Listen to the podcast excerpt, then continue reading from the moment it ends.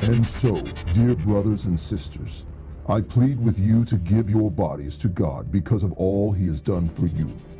Let them be a living and holy sacrifice, the kind he will find acceptable. This is truly the way to worship him. Don't copy the behavior and customs of this world, but let God transform you into a new person by changing the way you think. Then you will learn to know God's will for you, which is good and pleasing and perfect.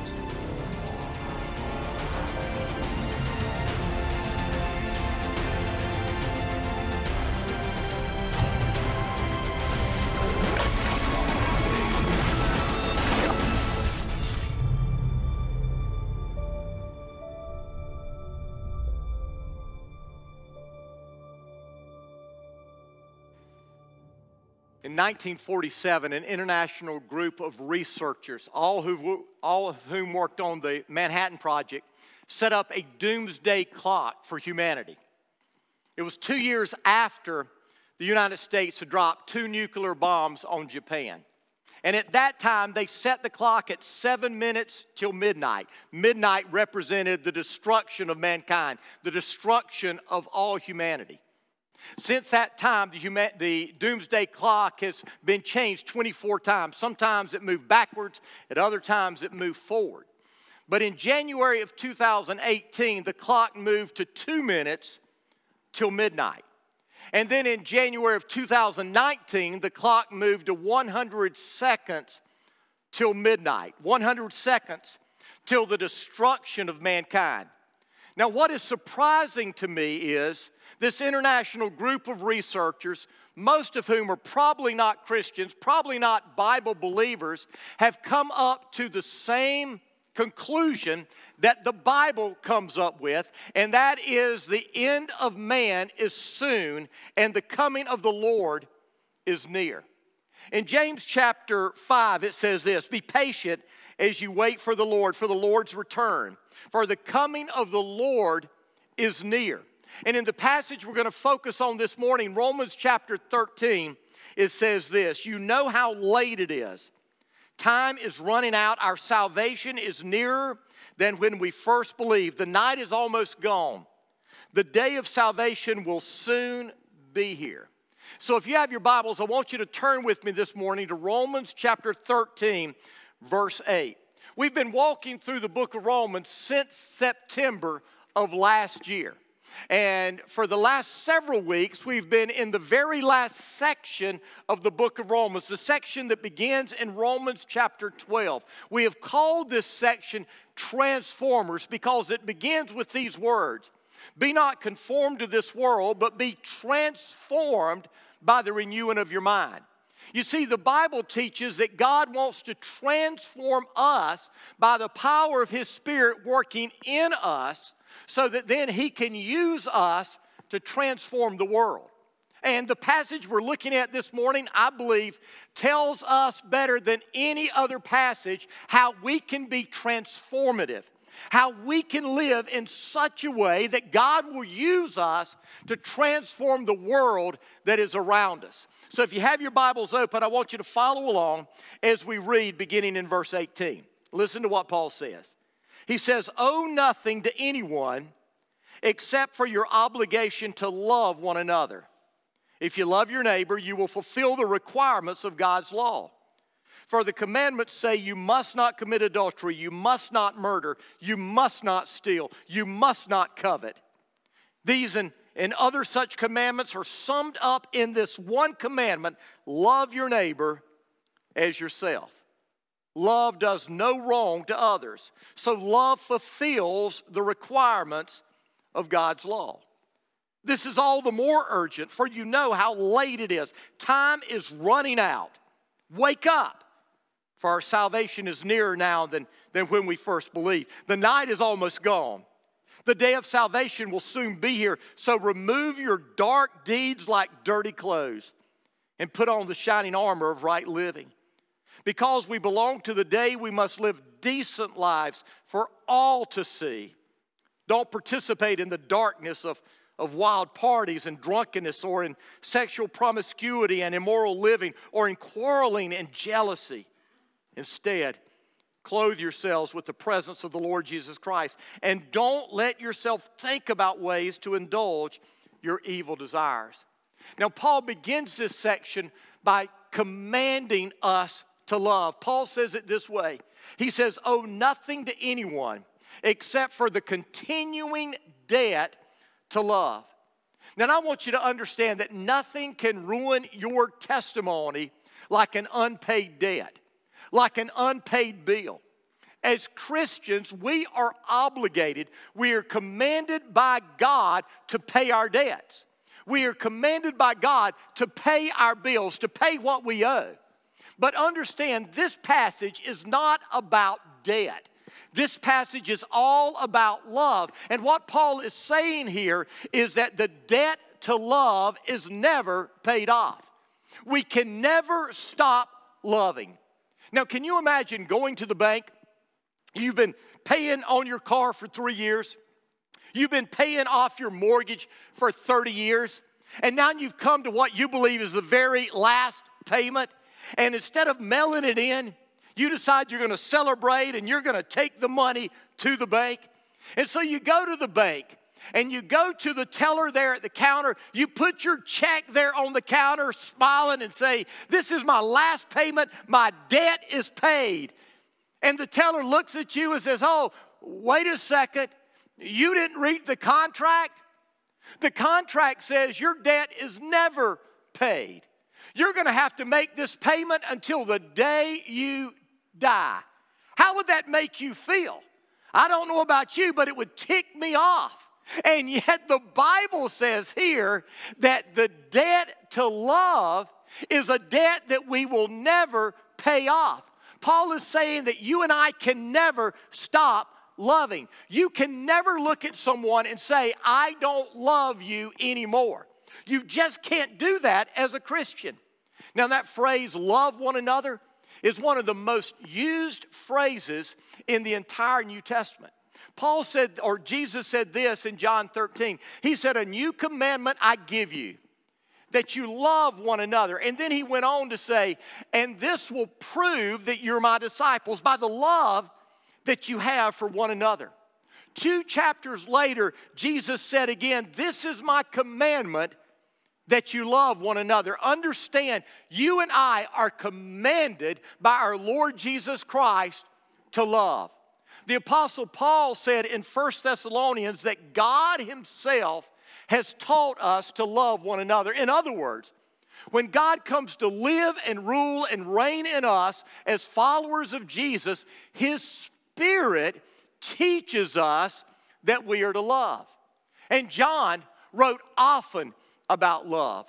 In 1 John chapter 3, he said, If we love one another, God dwells in us. In other words, John is saying one of the evidences that you have been born again, that you are a child of God, is the love that you have for one another. And then he said, You are commanded by God to love one another. I want you to say that with me. Love one another. No, no, say it out loud. Love one another. You can do better than that. Say it one more time. Love one another.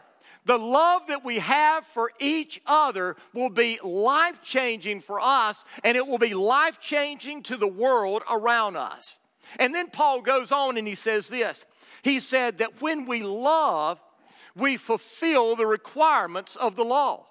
He says that in verse 8, and then he repeats it in verse 10. Now, think about that.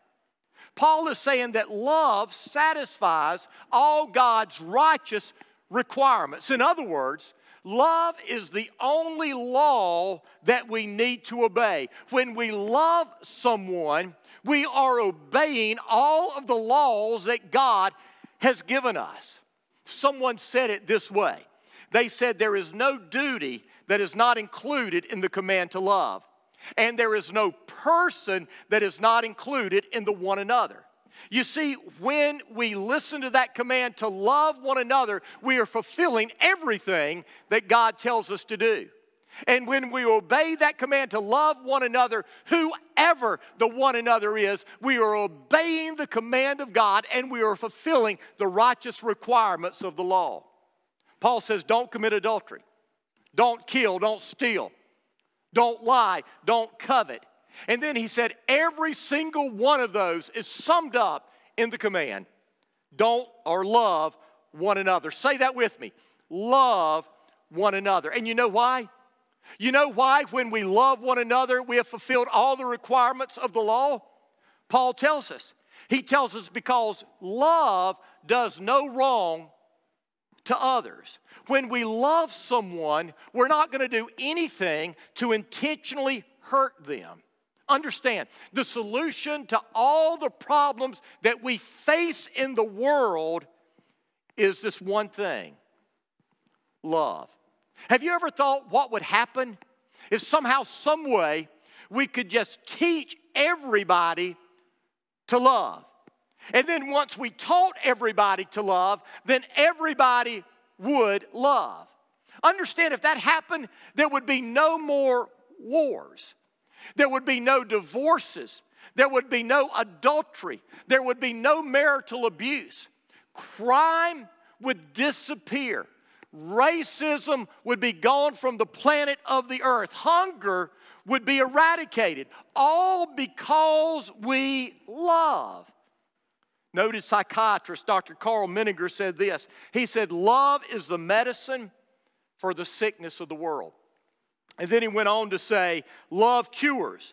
It cures those who give it, and it cures those who receive it. One of the earliest Christian writers was Jerome. And Jerome wrote that when the Apostle John became too feeble to take himself to church, he would be carried to church. And when he became too weak to preach, he would sit up and he would say these simple words Little children, love one another. Little children, love one another. It is said by Jerome that when he was asked, Why do you say that? He said, Because Jesus commands us. And if we do this one thing, it will change everything. I wonder what would happen to our world if we radically followed this command every day. Every person we met, we would say to ourselves, I need to show love to them. I am indebted to show love to them. I must show love to them. The person that we meet in traffic that cuts us off, the person that is standing beside us in the line at Target, the person that does us wrong. What if every person we rub shoulders with, we said today, I'm obligated, I am commanded, I am indebted to my Lord Jesus Christ and to them to love them. that's what the Bible says here. The Bible says that you and I have a debt that will never be able to be paid, and that debt is to love one another. And understand, love isn't a feeling. Uh, uh, our feelings may be a component of our love, but love isn't a feeling. Love is an action, love is something that we do. The Apostle John said this He said, Dear children, let us not love with words or with our tongue, but let us love with actions and in truth. Uh, when, when Paul was describing what love looked like in 1 Corinthians 13, this is what he said. He said, Love is patient, love is kind. It does not envy, it does not boast, it is not proud, it is not rude, it is not self seeking. Let me say that again. It is not self seeking. It is not easily angered. It keeps no record of wrongs. Love does not delight in evil, but rejoices with the truth.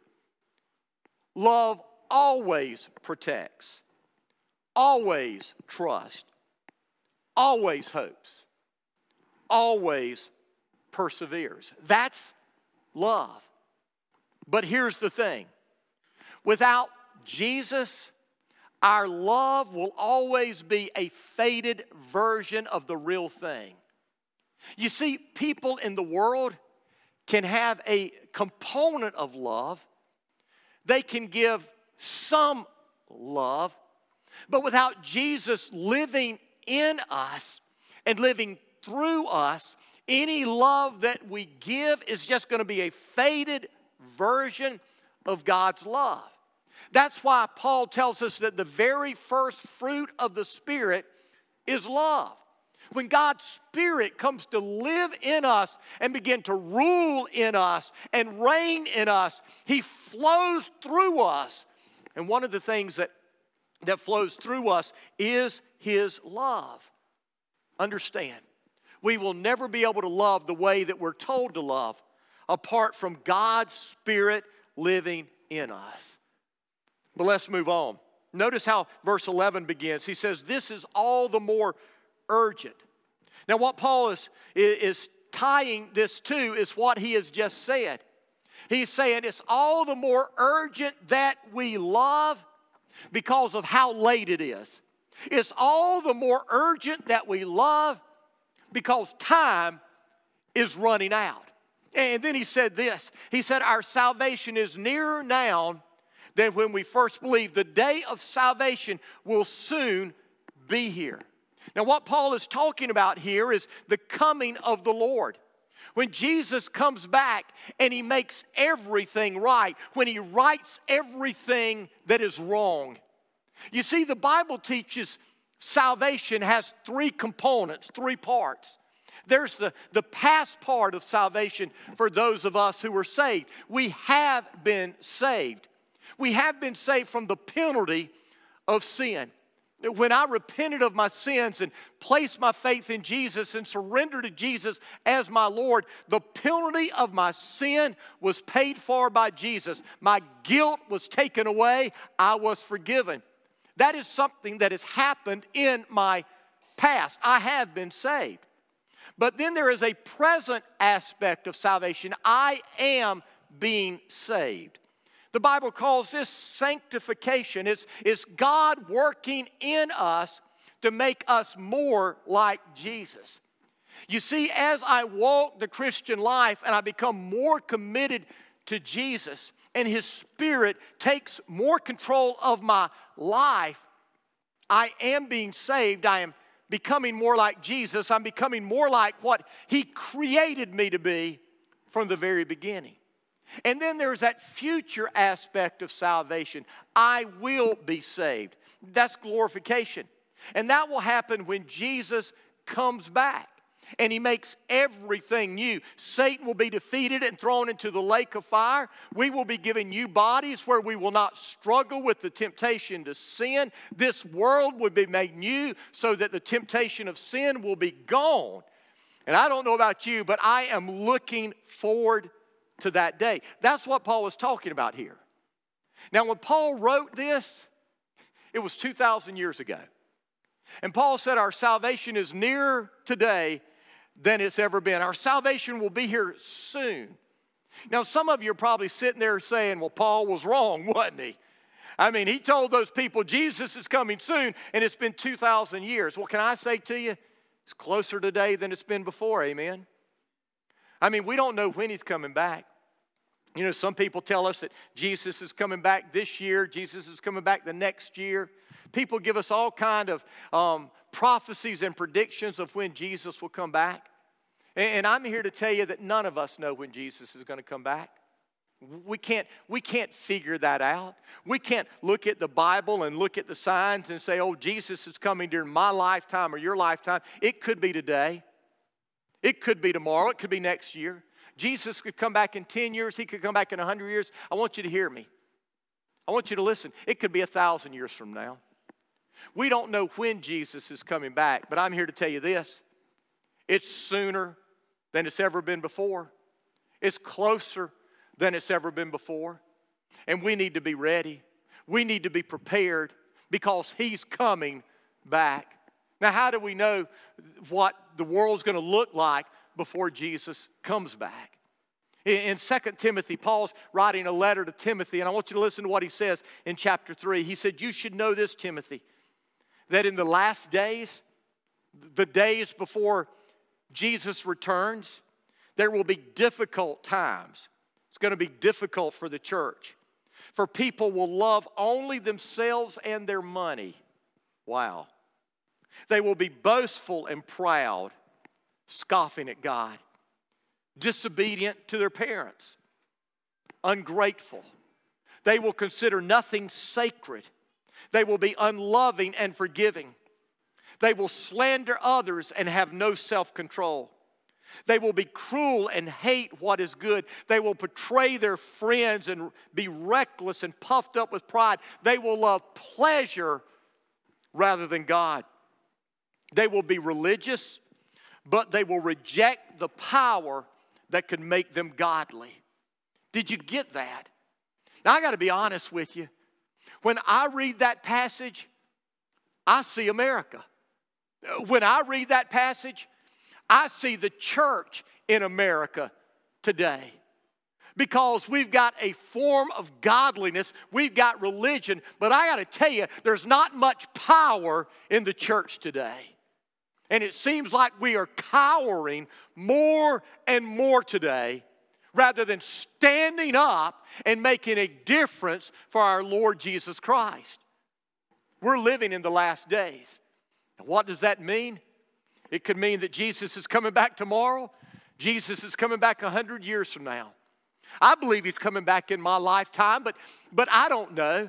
I believe that there are many of you here this morning that will be alive when Jesus comes back. But I can't say that for certain. I can't say that for sure. But I know this we better get ready, we better get prepared because he's coming back. And so, what does Paul tell us to do here? He tells us to do three things on top of loving one another. He says, first of all, to wake up. And then he says, the night is almost gone. Now, whenever you see that phrase night in the New Testament, it's referring to the present evil age in which we live. And Paul is saying this present evil age is about gone. So you better wake up. The question I would throw out to you this morning is this Are we going to wake up before it's too late? Because I'm afraid that Satan has lured many of us to sleep. And we have become complacent and we've become spiritually lazy and undisciplined in our spiritual life. And we are living for comfort rather than our commitment to Jesus. And this shows in so many different ways. It shows in the way that we spend our money, it shows in the way we spend our leisure time, and it shows in how we jump from church to church to church because we say that church isn't meeting my needs anymore. We're living for comfort. Paul tells us we need to wake up. We need to wake up to the horrors of sin. We need to wake up to the seriousness of our salvation. We need to wake up to the reality that Jesus is coming soon. But, but then he says this he says we need to clean up. He says, remove your dark deeds like dirty clothes. We're given that illustration throughout the New Testament. We're told to take off certain things and put on other things. And then Paul gives us a list of certain things we're to remove and, and from our life. We're to remove these dirty deeds. And understand this isn't an exhaustive list. We're given another list in 1 Corinthians 6. We're given a list in Colossians 3. Throughout the New Testament, in many places, we're given a list of these things that we need to take off. But in this passage, Paul tells us to take off, don't participate in, in these things wild parties, drunkenness, sexual immorality and immoral living, quarreling, jealousy. Now, here's what I've come to believe there are many people who sit in the chairs of our churches each and every Sunday who call themselves Christians who are still involved in those things. We have this idea that, that we can live however we want to as long as we have intellectually believed the claims about Jesus. And that's just not true. The Bible tells us that if we are a follower of Jesus, there are things that we're going to take off, there are things that we're going to remove, there are things that we are not going to do anymore. For those of us who are students of church history, this, this particular passage was made famous because God used it to bring St. Augustine to conversion. Now, if you know anything about St. Augustine, he lived in the fourth century, and, and as a young man, he was a wicked guy. I just want you to think about the biggest partier you can think of. I want you to think about the, the, the most immoral person that you can think of, and that would have been Augustine. He was a wicked, immoral man, and he was a miserable man. You see, the Bible says there is pleasure in sin, but it's for a season. And that's what we need to understand. You see, there are many people out there in the world who do not know Jesus, who have never been born again, who are living in sin, and yet they're not happy. They're miserable. Their sin brings them depression. Their sin is destroying their lives and their families, and they know it, but they feel helpless and they feel hopeless to have victory. And that's how St. Augustine felt. One day he was walking in a garden with his friend and he began to bemoan, bemoan his inability to change. This is what he said. He said, Oh, tomorrow, tomorrow, tomorrow. How can I free myself from these terrible urges within me that drive me to the things that hurt me? And as he walked in despair with his friend in that garden, he heard these words. It seemed like the voice of a child take and read, take and read. And he assumed that there were some kids playing in a garden next to him. And he was wondering, what kind of game are they playing? Take and read. Take and read. I've never heard that before. He went home, and when he went home, he found Paul's letter to the Romans on his table. And he began to flip through it. And as he flipped through it, he stopped at Romans 13 and he read these words let us behave decently as in the daytime, not in orgies and drunkenness, not in sexual immorality and debauchery, not in dissension and jealousy. Rather, clothe yourselves with the Lord Jesus Christ. And Augustine says it was at that moment that he opened his life to Christ. He said, I knew about him, but I had never surrendered to him. And he said, At that moment, I surrendered my life to him.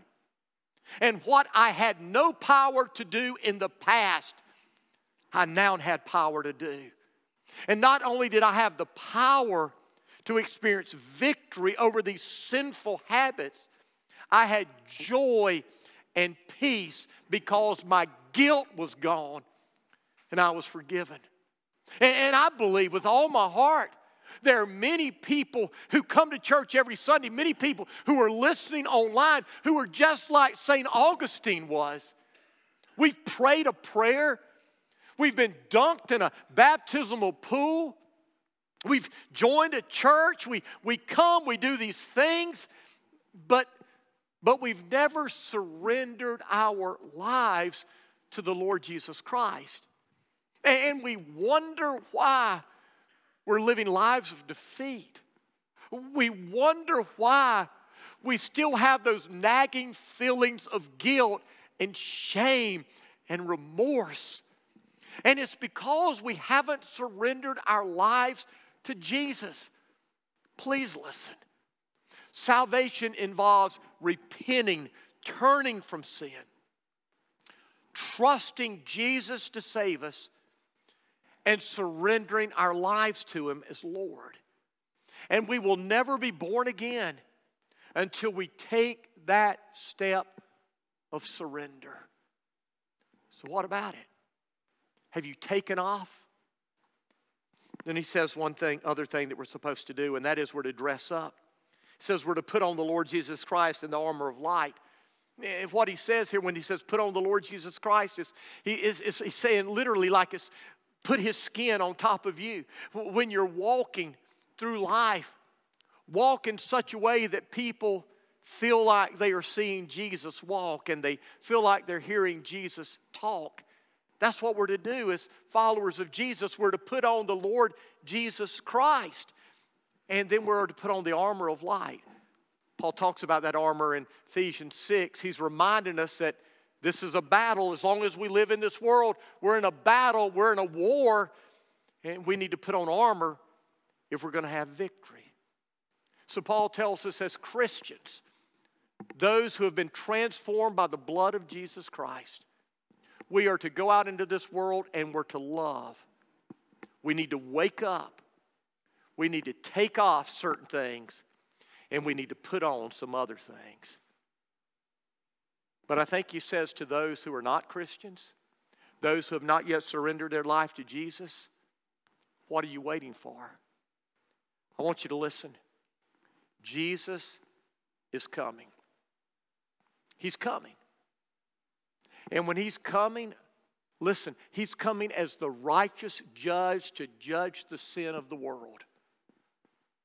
And we have this idea that he's just going to wrap his arms around everyone and everything's going to be okay. And it doesn't matter what our lifestyle has been and what our beliefs has been, everything's going to be okay. It's not how it's going to be. When Jesus comes back, he's coming back as the lion. He's coming back as the judge of all the world.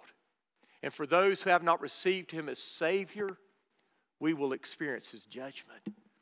And so let me ask you have you surrendered to Him? Not have you walked down an aisle in the past, not have you prayed some mushy prayer, not have you been baptized, not do you believe certain facts. Have you surrendered your life to Jesus? Or are you living as if you're still on the throne? Would you bow your head with me? Close your eyes with your head bowed, with your eyes closed. If you're here and you've never surrendered your life to Jesus, what's holding you back?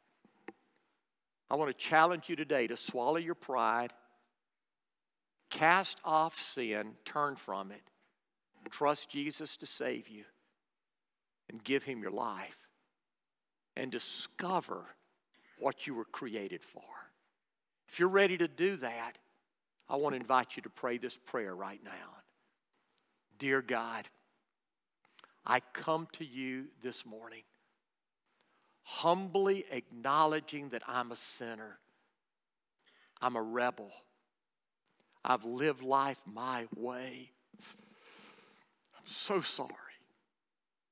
I'm tired of living that way. I don't want to live that way anymore. Jesus, I believe you came to this earth I believe you died on the cross. I believe you rose from the dead to pay for my sins. And I'm trusting you to save me today. I'm surrendering my life to your control. Come into my heart. Take residence. Fill me with your Holy Spirit. Thank you for hearing my prayer. Thank you for saving me. Amen.